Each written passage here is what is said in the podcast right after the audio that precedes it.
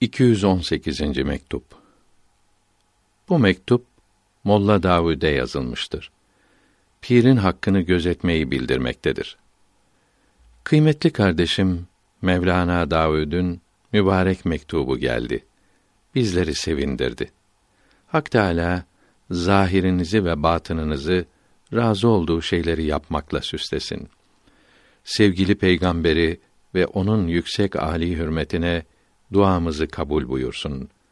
Aleyhi ve aleyhimüsselatu vesselam.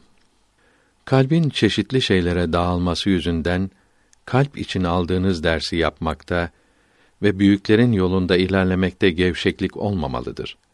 Bir karartı ve bulanıklık olursa Allahü Teala'ya yalvararak, boynunuzu bükerek, ona sığınarak bundan kurtulmaya çalışınız.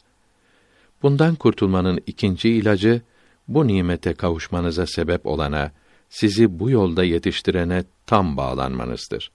Bu büyük nimete kavuşturan zatın haklarını, edeplerini gözetmeye çok çalışınız. Onun rızasını kazanmayı, Allahü Teala'nın rızasını kazanmaya vesile biliniz.